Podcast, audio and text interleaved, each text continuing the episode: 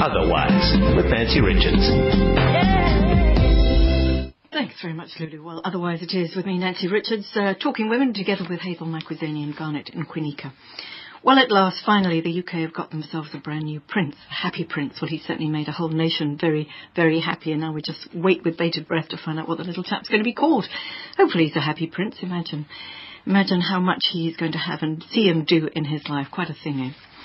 Well, let me tell you what we've got lined up in uh, otherwise coming up right now. Um, first up on the show today, loss. We're going to be talking with a social worker, Shirley Nozipo Hugo, who shares some real life stories in her book. So we'll be having a chat to Shirley to find out how and why she wrote the book and uh, what some of these stories are. After that, Africans for Africa Network. Well, it's a project for which Vanessa Perumal has spent nine years trying to set this one up. So finally she's made it and it'll be interesting to hear what it was that she was so desirous to do. And finally, a play or da- drama strategist, she's Elaine Rumble, and she has, amongst other things, been plying her trade in prisons. So we'll find out how that went. That's what we've got lined up, and don't forget if you'd like to share, especially your stories of loss, if you'd like to share, I think you would be so welcome. The number is 0892 10 2010. 0892 10 2010. And if you want to pop us on our message on our Facebook page, you can do that too. It's otherwise on SAFM. Well, no, not what's news today, because uh, I thought instead I would just give you a few, a few indicators of what Shirley's book contains. First up, let me tell you this one. It's a chapter called "A Young Woman Lost Her Husband." She said it was such a sad story to hear about the loss of Nandi's husband. The sad part was at the arrival at the hospital. She requested assistance with her husband, whom she could see that she was losing. On arrival in the hospital, she was happy she had made it in time for emergency help. To her surprise, the health workers told her to relax and just told her that her husband was just stressed and hysterical. They put him in bed and left him there alone and continued with administrative work as if there was no emergency.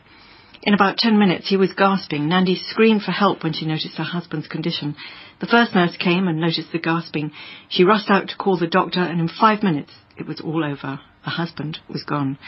The big challenge for Nandi was to then be a widow with two small children, meaning also to be a single parent. And how indeed do you deal with that? And if you're wanting to help, how do you help with that? Another one of the stories is called When a Miscarriage Happens, and I just thank the good Lord that uh, Kate didn't have a miscarriage. How awful would that have been? I wonder how the nation would have dealt with that. Well, uh, just very briefly in uh, Shirley's book, when a miscarriage happens, medically they say it's when the body ejects a fetus. This is an involuntary process that cannot be stopped neither by the pregnant woman nor the doctor when it's happening. Maternally, this is when all hopes of being a mother are shattered instantly. It's a sad moment that creates a vacuum in a woman, followed by the need to have another child. Well, we'll hear a little bit more about that in just a minute because we've got Shirley on the line. But don't forget if you'd like to share with us um, perhaps your story of loss and maybe how somebody else has helped you through it because you know you are not alone. I think that's the, the subtitle of shirley's book is that you really aren't alone if you've had a loss in your family. There are people out there who can help. And if you know somebody who's got a loss what can you do to help ease the pain ease the burden? So that's what we've got lined up. If you'd like to give us a call 0892 10 2010 Otherwise, on SAFM. Otherwise, it is here on SAFM, uh, and I'm Nancy Richards. And first up, our guest today is Shirley Nozipo Hugo. Well, she's a social worker in private practice, and she's had many, many years of experience, all of which have taught her a great deal, not least, of course, which is how to handle loss, how to help other people who have suffered loss. And the subtitle of her book, as I say, is called You Are Not Alone. We've got Shirley on the phone. Hi, Shirley. Hi, Nancy, and your listeners. Nice to have you with us. Thank you very much. All the way from Port Elizabeth. Are you still in Port Elizabeth? No, actually, I'm based in Bloemfontein currently. Okay. okay. So have you been, has all your, your working life been in Bloemfontein? Yes, it has been in Bloemfontein because when I qualified as a social worker, I started Mm. working at Bloemfontein Child Welfare. So I've been in Bloemfontein since, and that was in 1994. Oh, oh, oh, goodness me, that is a long time. yes. Um, very auspicious length of time. Uh, Shirley, let's start with you and being a social worker. And I suppose one thinks of social workers as being people who are are there to fix all social ills. You know, if you've got a problem, call a social worker because she's going to help you. Somehow, I hadn't quite thought of social workers in terms of helping with loss. Is it something that, as a social worker, you come across a lot? It is actually Nancy, and uh, for me, when I started as a social worker, I was doing general work like a casework where you deal with losses and group work and community work. But as as you go on, you you realize like I, I worked a lot with foster parents, and I realized that the problems they had with their foster children were basically around loss, the loss of their biological parents. And sometimes the foster parents dies and the child loses the, lo- the, the hope now that I have a new family.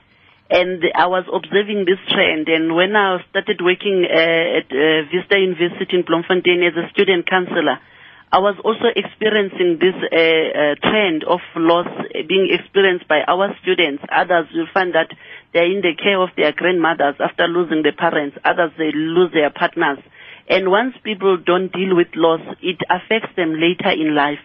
Then that's when I decided that perhaps I should uh, open a private practice and try to see if I can help people with counseling on this issue of loss so that they have closure on these losses that they are experiencing and the traumas they go through. Yes, it's a lot of different losses that, that you mentioned. There are lots of different types of losses. I suppose one usually thinks of somebody simply dying, but Yes. but loss. Interesting that you mentioned foster parents there. Foster the foster children themselves having lost their biological parents is one thing. The foster parents maybe lo- losing their children at some stage. I mean, foster parenting is is um, can be temporary. Yes, yes. It's also another form of loss, uh, Nancy. Like if you think of a foster parent who's taking care of a child until 18 and when they are over 18, some can be in contact with the adoptive, uh, like if the child was now, um, because of the conditions of the parents.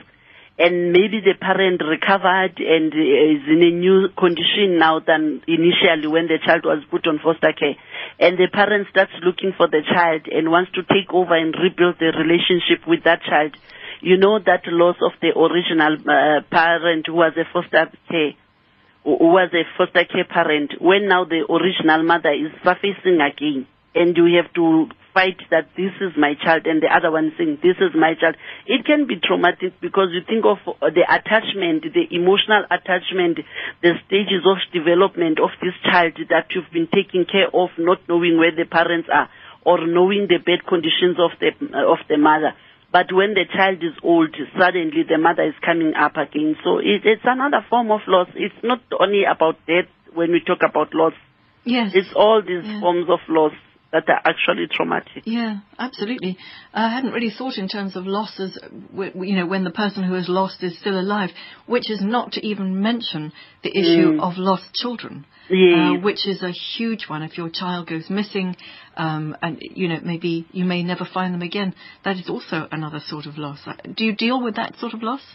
Ever? You, yes, as social workers, we are challenged with, to deal with that as well. Because if you recall, Nancy, what I said is that when you don't deal with the loss, it tends to affect you later in life. Because if like you, you lose your child, you don't know the the police cannot find the child. You don't know if the child is dead. You don't know what happens. Then you can't have closure. And the decisions that you make with the children that you are having at the moment are based on the loss of that child even at work, even with your friends, even with your colleagues, that influences you because of what you have experienced before. Yes, the issue of closure, well, we- closure, it came up very loud and clear, didn't it, in the TRC, you know, the Truth and Reconciliation Commission, when people just wanted closure. They wanted to know where their child was buried. They wanted remains, whatever they may be. And I think that's something that we probably underestimate, those of us who haven't experienced that sense of closure. Yes. But Shirley, your book, it seems to me that each and every one of the stories is based on a true story. Is, is that the case? It is actually the case, Nancy. As I was saying that I started practicing as a social worker in 1994. And then after that, I was a student counseling, a student counselor, still counseling students at Vista University. And I opened my private practice in 1999. I actually started in 98 and then I got my license in 99. I, I started practicing um, legally with a certificate now from the Association for Social Workers in Private Practice in 1999. So I mixed the stories of my clients from 1994 up to I think 2010 when I wrote the book. And I clustered the, the cases. It's real life stories that really happened.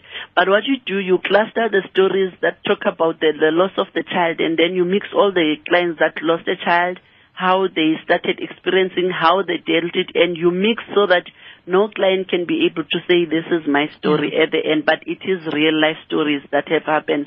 The boys who suffocated, the, the student who did abortion, the loss of the only daughter, the miscarriage, and all those other stories. I can go on and on. Tell us a little bit about abortion because it's a very, very sensitive one. Um, you know, to, to suffer a miscarriage or even a stillbirth is one thing, but an abortion is a very, very difficult one. Do you, have you done a lot of counselling in, in that respect, and what do you tell a young woman who has chosen to abort?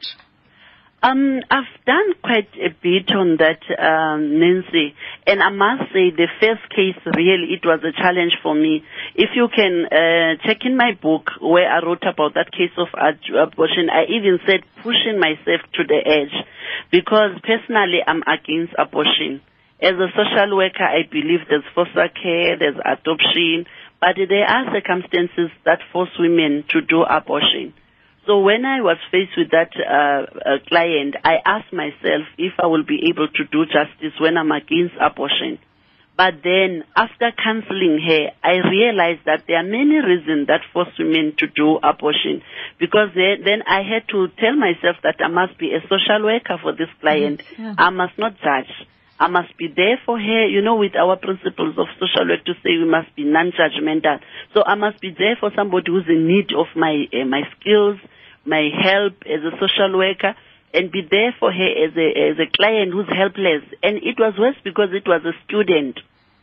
So I had to be there for her, counsel her, because this student um, got pregnant unexpectedly. It was an unplanned pregnancy, and she was from a very poor family, and the brother was trying to assist her, and uh, the the brother was fighting with the wife because the wife was didn't uh, buy into helping this girl.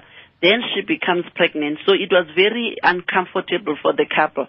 But then she was scared to tell the brother that she's uh, pregnant and she ended up doing abortion, of which the boyfriend didn't want to do anything with that pregnancy. But after she did abortion, the, the boyfriend was demanding the child. So this was very traumatic for that uh, uh, student. And even the nurses uh, were not very nice to her. And I think they were just teaching her a lesson but it it was a very serious situation. But I must say that I did counsel her well. I was able to go up to the last session when we were able to terminate, and we were able to even do a closing session for for her to to, to say goodbye to that child that was never born. But my lesson from that was that we should not always judge the people who do abortion because there are sometimes circumstances that force them to do abortion. Absolutely, and I would imagine not being non-judgmental occurs again and again. I mean, it may be that uh, a mother has been negligent and her child has got lost and, and gone missing and is never found again, and Yes. there would be women who would, or there would be other people who would judge her as well. So I suppose it, it's a human condition to judge people. Wh- What did you say to the young woman who had the abortion? Interesting, you said there that you had some sort of ceremony to give her closure. What I said to her, like the things that I remember, because now they remember this was my case when I was doing my master's. I think that was 98, you know? Yeah, no, 2001. Mm. Yes. Um, but why I focused on was that you need to learn a lesson out of every loss. Because, you know, there's this judgment that, like, even if the child is, is drowning in a pool, the husband will blame the wife. But even if the husband was there, the child will drown, but there's this blaming, you know. Then for, for this girl, the most important thing for, for her was to learn now when gain, gaining the, the new stage now as a young woman who's having her periods, who's the body changing, is to get information. You must get information, you must get help. People, when they have problems, they always assume that it's the end of the world. But you can find out that if you get out and try to get information, you might get help. Yes, I suppose there is always help uh, uh, Yes. somewhere out there, but it's interesting that you, that you, the lesson to be learned out of every loss. Um, Shirley, we want to hear a little bit more about those lessons and really how, uh, you know, as somebody who is a friend of somebody who suffered a loss or a family member, how do you go about helping them? And I'm also thinking of that terrible case that we heard about yesterday, which is the other day, about the two women. I think they were cousins, both of whom lost their toddlers when they sprinkled what they thought was sugar on their porridge, and it turned out to be something poisonous. very sad story of two women who both lost their, their toddlers. But stay with us. We'll be right back. You're listening to Otherwise. We're talking to Shirley Nozipo Hugo, and she's talking about her book called The Stories of Loss. You are not alone. Are you a manufacturer or an exporter of food and beverage or clean energy products? If yes, the Department of Trade and Industry invites you to participate in international exhibitions taking place in the United Arab Emirates, Japan and Germany between the 15th of January and 8th of March 2014. For more information, visit the dti.gov.za or call 0861 843 384. The DTI, empowering industries and broadening economic participation. Mark Twain once said, Sing like no one's listening. Love like you've never been hurt. Dance like nobody's watching. Mark Lottering once said, Nee, man, dance like 49 million people are watching. Because they probably are. Strictly Come Dancing is back and now has a new home on SABC3. Join me and co-host Pavi Malloy on Wednesday, 10th of July from 8 till 10 p.m. to see who tango their way to victory in season 6 of Strictly Come Dancing South Africa. Otherwise, on SAFM. And we're talking about loss here on Otherwise right now, to, talking to social worker Shirley Nozipo Hugo, whose book is called Stories of Loss. Going to give you the details of that in just a minute. Um, uh, Shirley, I don't know if you came, uh, if you heard that story about the two women who lost their toddlers. Did you did you come across that? I'm sorry, Nancy, I missed that Yeah. story. Well, I'm sorry you missed it. I'm sorry that it happened, more importantly. But how do you go? I think what we need to know from you is how do you go about helping somebody, whatever their loss may be? Do you sit and listen? Do you unpack their story? What do you do? What's your your technique?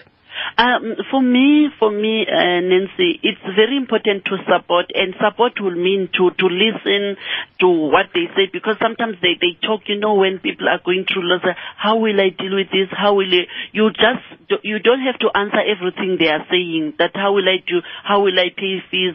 Where will I get another? Ch-? You don't have to answer. Sometimes you just listen, and it's not right to say it's going to be fine.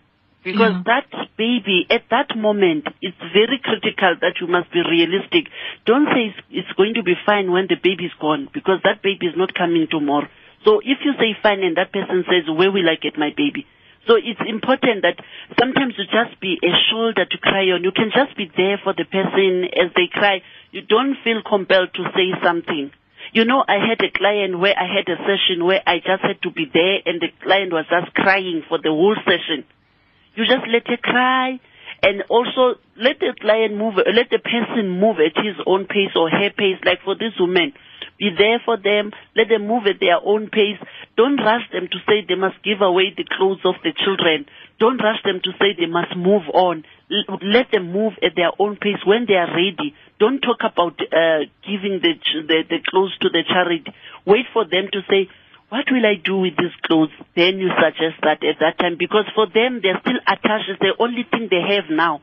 The, the kids are gone and it's, it's very sad. And also just to be there for them because sometimes they feel pressured to cry, to say something, to comment about this uh, trauma. And for them they are trying to make sense that my baby is gone. So sometimes they just need somebody who's gonna listen to them and their own concern, and then you just respond to their concern. What will happen to this? And when they ask you a question that needs an answer, but if they say, "What if I can't have another child?" You mm-hmm. don't have to answer that at this moment because remember, it, it goes in stages. There will come a stage when they are accepting that it has happened. There'll come a stage when they are trying to move on. Is, do you think it's easier for somebody who has suffered a loss, whatever it may be, to talk to somebody like yourself who perhaps they don't know than go to a family member? Um, for me, I would say it would be easier to speak to a professional than to go to a family member. I'm saying that because you know with our society there are expectations. I'm, I'm so much passionate, Nancy, about women. You know, as a woman, you are expected to be to be married. You are expected to have a child. You are expected to do this. You are expected to do this. Even when you get married, you are still expected to have a child. Even when you know all those expectations. So when you have just lost a child, you might be dealing with that loss, and people might be pushing you that ah man, don't worry, you might have another child. You can have another child. Or it's just an accident, don't worry. At least you are married, you will be able to have another child. When people lose children, they don't want to talk about replacement immediately. Yeah. They, even if it's not children, even if it's a husband, if you lose somebody, you don't want to talk about replacement at that moment. You want to deal, share the moments, how that baby was cute, how that baby was plumpy and what. But you don't want somebody telling you that you can have another child. Because No. it's not going to replace the And original certainly In the case of the, the story, a young woman lost her husband that I was reading a bit there, the, the story of, of, let's call her Nandi, who lost her husband very, I mean, the last thing she wants to hear about is getting a replacement husband straight away. But, but she would, I'm just thinking about that Nandi story, she would probably have at some stage been very anger, angry. And she may even been wanting to blame somebody herself, whether it was the, the staff or whatever it may be. How do you, as a, as a person trying to help somebody with a loss, how do you help them deal with their anger? Do you just let them, as you would let them cry, do you just let them rant and rave as well? You know what is more important? It's like a person when you tell the person that the, the, the baby has drowned and they cry and they scream and you'll find people covering the mouth, giving the water, stopping. It's very important to let the person vent and then afterwards you support. If a person is screaming, yelling, you must let them just scream if they feel like screaming because I promise you, Nancy, it will not take more than five minutes. They scream at a high voice and then it goes down because now they've released this pain. And it's, it's just like somebody who is in pain like that. You don't start by stopping.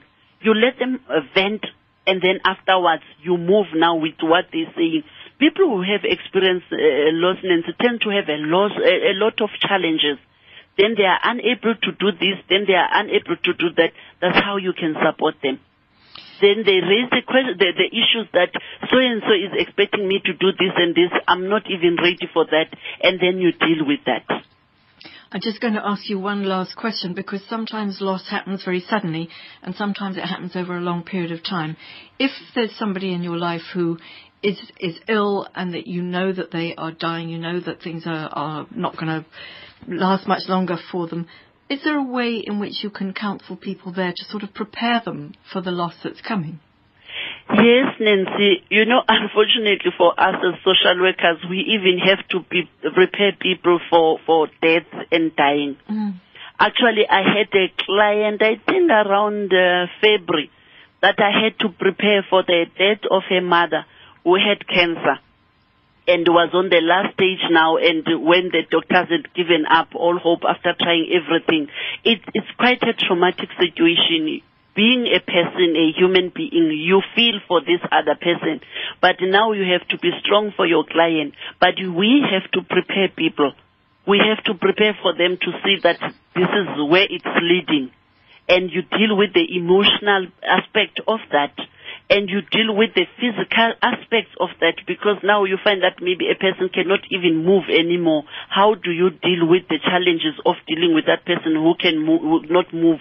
Um, having to use nappies and uh, ensuring that a, a person doesn't develop blisters because of lying down for a long time and preparing the whole family because sometimes there's a caretaker, a person who's always there for this uh, person who's about to die and informing the, the broader family about the pending death.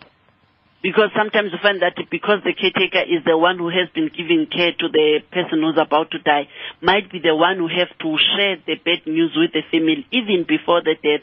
So you sort of support this person on how to communicate with the broader family after you have dealt with the uh, the first person, especially the emotional aspect, because it can be very traumatic to know that this person can die any minute, and you are watching this situation.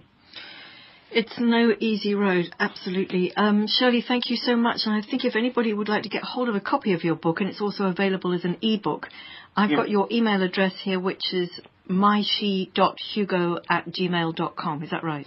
Uh, that's right, Nancy. Perfect. It's also available in most of the exclusive books, Okay. Wordsworth, um, and Pretty Books and other bookstores. Okay. But if a person cannot get it, they can always drop me an email. Excellent. Shirley Nozipo Hugo, thank you very much. Thanks for sharing and thanks for writing it all down. I think it's probably going to be very valuable to a lot of people. Thanks for your time. Thank you so much, Nancy, for this interview as well. And thanks to your listeners. The Stories of Loss, You Are Not Alone is the name of the book. It's published, uh, it's written by Shirley Hugo. It's available at leading bookshops, but if you can't get it, uh, Shirley's email address is myshe, which is M-Y-S-H-E dot Hugo at gmail gmail.com, myshe.hugo at gmail.com. We'll put that up on our Facebook page. Incidentally, if it's a topic that's uh, close to your heart, um, it's something we're going to be talking about on our help desk tomorrow here on Otherwise. Teenagers and grief and bereavement. So do join us for that. We're going to be talking to a woman who knows exactly what she's talking about too. So stay with us right now though. We're going to be talking about play and we're going to be talking about Africans for Africa Network in just a minute. But right now it's 1.30. Time for the news headlines with Lulu Gabu. Otherwise, on SAFM. But right now you're listening to Otherwise. Yes, you are indeed listening to Otherwise here on SAFM. Well, first up, we do indeed have Vanessa on the line. She's Vanessa Perumal, and she is the founder of something called Africans for Africa Network, which aims to challenge the prevailing narrative of Africa from one driven by Western media to one that reflects the inherent strengths and empowerment of the continent across a variety of different African-centered platforms. It's taken Vanessa a very long time to get this uh, this uh, initiative together, and we got on the line to explain. Hi, Vanessa. Hi, Nancy. How are you? Mm, well, very well, thank you. I think it's taken you a very, very long time, like nine years. Why so long, and uh, what were the challenges? What were you really driving at here? You know, 19 years into freedom, firstly, I come from the ghettos on the East Rand in Actonville, Benoni. So I'm a black South African of Indian descent. And when I, be- when I studied journalism, I got into cultural reporting as a publicist. And in the space, I recognized a need to improve uh, the transformation process rather early in the game because we needed to game change firstly in an apartheid South Africa touching on cultural uh, culture and arts and culture in a transformation space wasn't happening in the first place. So we never got to understand what black and Indian and colored art forms were bringing into the new South African stable. Secondly as I started making uh, uh, developing my own business as a social entrepreneur and demand for the product of publicity that I produced became uh, became to the came to the forefront in such a way that I created a niche for Africans for South African content. I recognized quite quickly that we could become producers of content in the African content at the same level as Western European content producers and bring a narrative change that can allow us to look at our our continent outside the current content that we receive through Sky, BBC, CNN, etc., that shows us always as a continent in peril, that shows us as a continent in poverty, and we never get to show the wonderful product that we have available in an economic space that can grow markets, that can speak to opening new markets for performances, that can speak into economic development of, of Africa. And that was something I tapped into. And when I got to Germany to 2006 and I worked on the handover, I recognized the importance of producing content in spaces uh, like media centers and resource centers that quickly can grab the attention of the world's media. And so that was the catalyst for really starting a movement to bring in a narrative change. When you say content, are, are we talking about media? Are we talking about news-driven content, or are we talking about um, uh, the arts content? You know, music and art is where I make my money on and where I was able to activate as a business person. And 99% of my work, work is in the cultural industries. I recognized quickly that journalists around the world, news house, newspapers, uh, uh, press agencies, will largely produce what they get through news networks. So initially I started churning out content, getting paid to do content. But in doing so, in the World Cup itself, I recognize how far we are in the gap of producing content that speaks to transforming Africa.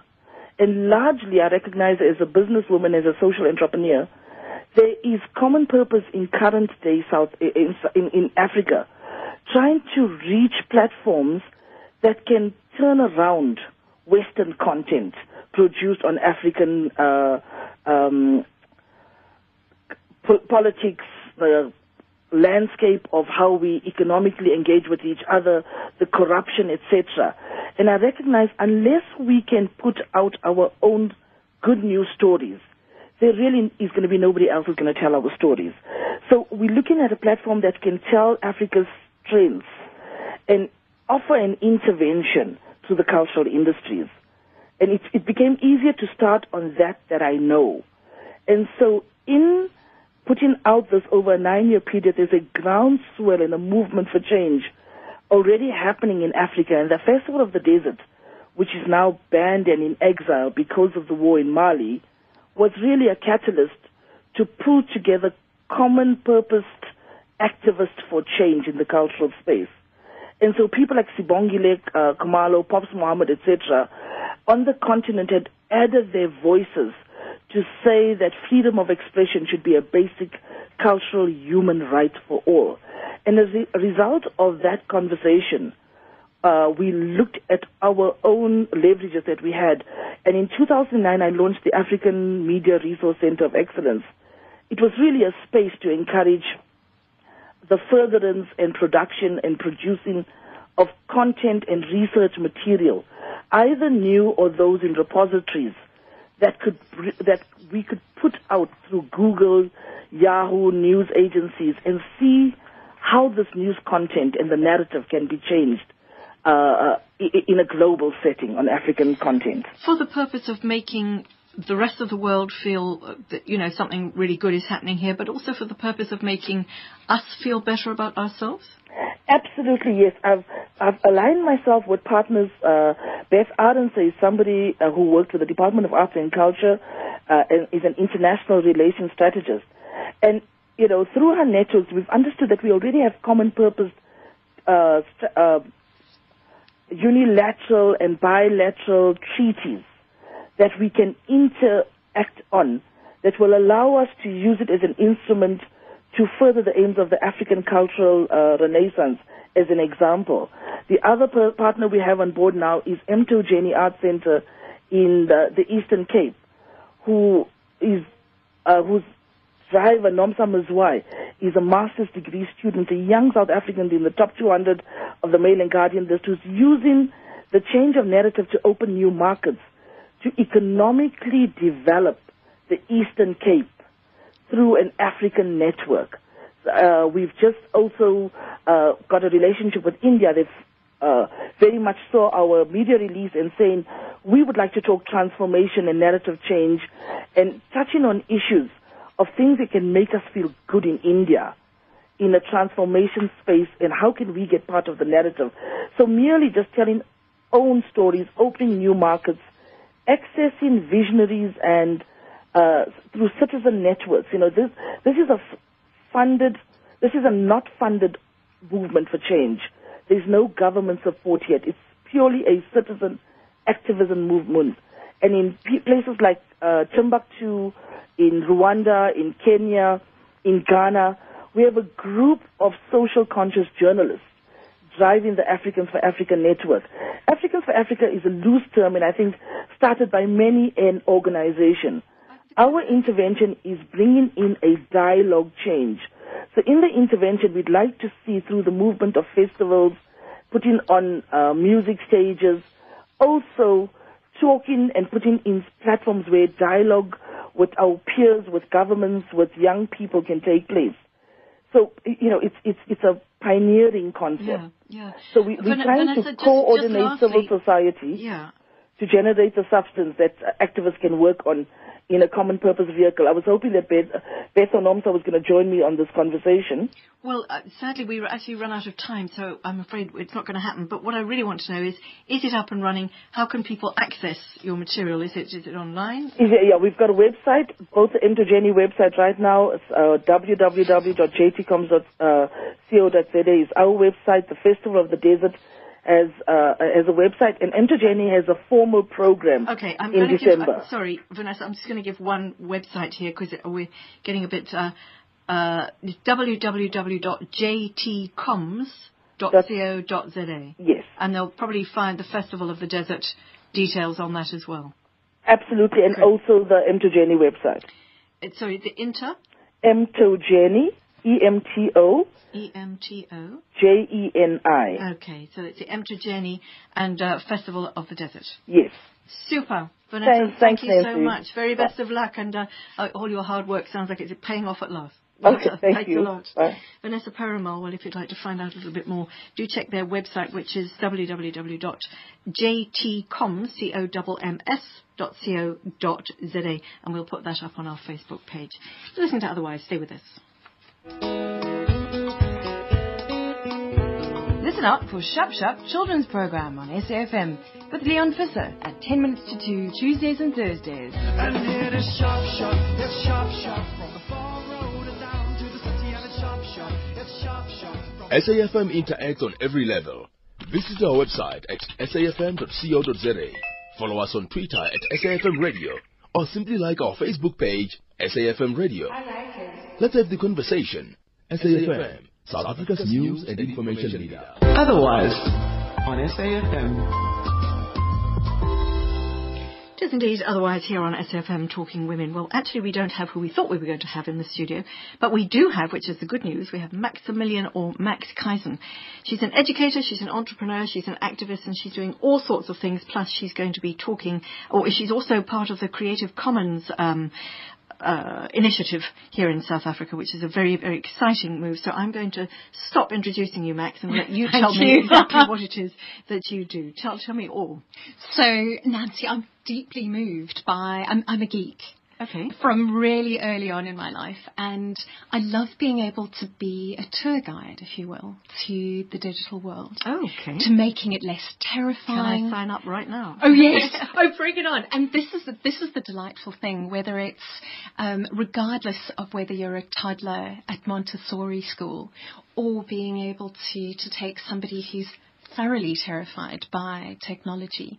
There are the escape hatches in and being able to walk around and seeing that even if you work with your hands, that the digital infuses intelligence and, and a deep humanity to where we are and being able to see the lights come on, to being able to help women get a real sense of their presence as well online is just, it's such a delicious I- space. yes, I think that the tour guide to the digital world sounded to me like it just says it all, and I think that there are Mm. probably a huge amount of people who would lining up to get on your tour guide.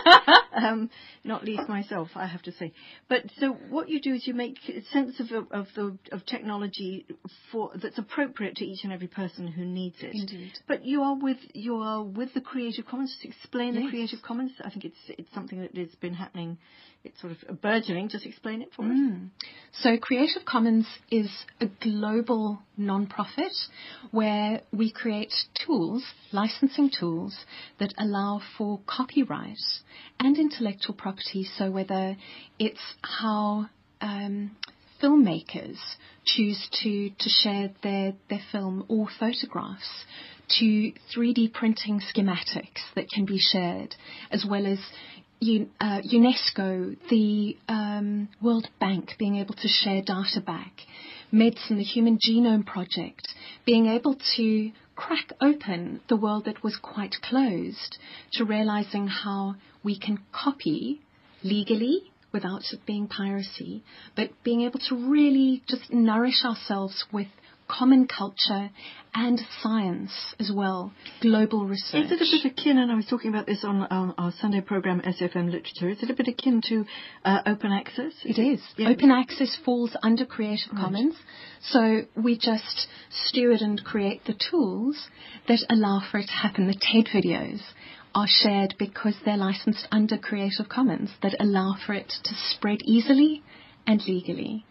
So there are two ways in which you might need to be guided through this, either as a consumer or as a producer. Indeed. uh, of, or, uh, yeah, somebody who's creating the whatever it is and somebody who's going to consume it. Let's start with the, the creator, the producer. The TED Talks is a prime example of, of information from all over the world coming to everybody all over the world. How else may it be used? I mean, how else may one, if one is a, a poet or a filmmaker or a whatever, or even a book, Um, would you then design a platform for this person? No, what we what we do is provide the suggestion lines of looking at the communities that use Creative Commons, so like Wikipedia as well. But if you're a if you're a poet and you realize so if you're a hip hop poet, spoken word, and you can't afford the sampling of being able to build on somebody else's riffs and words and samples of their music, this allows you to to take your own and being able to share back and go, you can remix on my work. I use other Creative Commons work to build on, whether I'm making a film, whether I'm drawing in music, and being able to, to build on each other's intelligence with these slightly open licenses. So in some way, you, you can, through the licenses, you have a choice of spectrum of whether you want um, companies to be able to use your music or poetry. So first you have to identify who your target is, who you're wanting to, who stuff you're wanting to share, um, who and who you want to share it. So who you can work with, and that's where you need the guiding, the guidance, is it? But often, as with as with so much in digital, we have no cooking clue. At the beginning, we have no idea who's going to use our stuff and where we'll evolve. And so much of, of what we're seeing, and both the terror and the promise of technology, is, is the space that we need to negotiate, we need to negotiate it together because not all evolution is progress and there are ethical issues there. And being able to, to steward and to guide good behavior online is imperative. It's a wonderful thing to have somebody flesh and blood sit next to you and explain things like it, like you're doing now. But is it is there also um, a site that somebody can go on and, and Yes. have a look and, and in their own time think where does my stuff fit into this? Of course. So creativecommons.org and that's the global site where if you're government, so there are governments that use the licenses, whether you're a musician, um, there are case studies and you can go through and you can get a real sense of being able to try out if it's just for your blog posts, being able to grab the licenses, pop them in, see how they do. So how do you how do you come in? Do you then um, work with people and guide them through this? So that's not our role. So we our role, us being are being Creative Commons as a body. So there's there's a large affiliate group from mainland China and Korea through the States, Guatemala. So you could be working anywhere in the world. Anywhere in the world. And this is, again, we're geographically agnostic because it's this space time that's been warped by digital. And we need new laws and new ways of interacting and behaving with each other in a global culture. So where can one find out more? Ah, so this is in in in that I think that Creative Commons is the space, but I will be speaking at the Arts and Culture Trust conference, which is coming up uh, on August the sixth, sixth to the eighth. Three days of being able to wrangle whether you're a Here in Cape policy maker. It's in Johannesburg. And tomorrow is the last day for registration. Oh, okay. So hurry now. Hurry and now. The, and the uh, contact detail there would be actact.org.za. okay. And our digital day is going to be on the third day, so that's where we're really going to dig in and look how artists can win. Got to close, but Maximilian Kaizen, thank you so much for joining us. Such a us. pleasure, Let me Nancy. give you the details once again. act.org.za if you want to find out more about the Arts and Culture Trust Conference between the 6th and the 8th of August, three days in Joburg. creativecommons.org if you'd like to find out more there. Thanks very much, team. Up next, it's Shop Shop, the children's programme.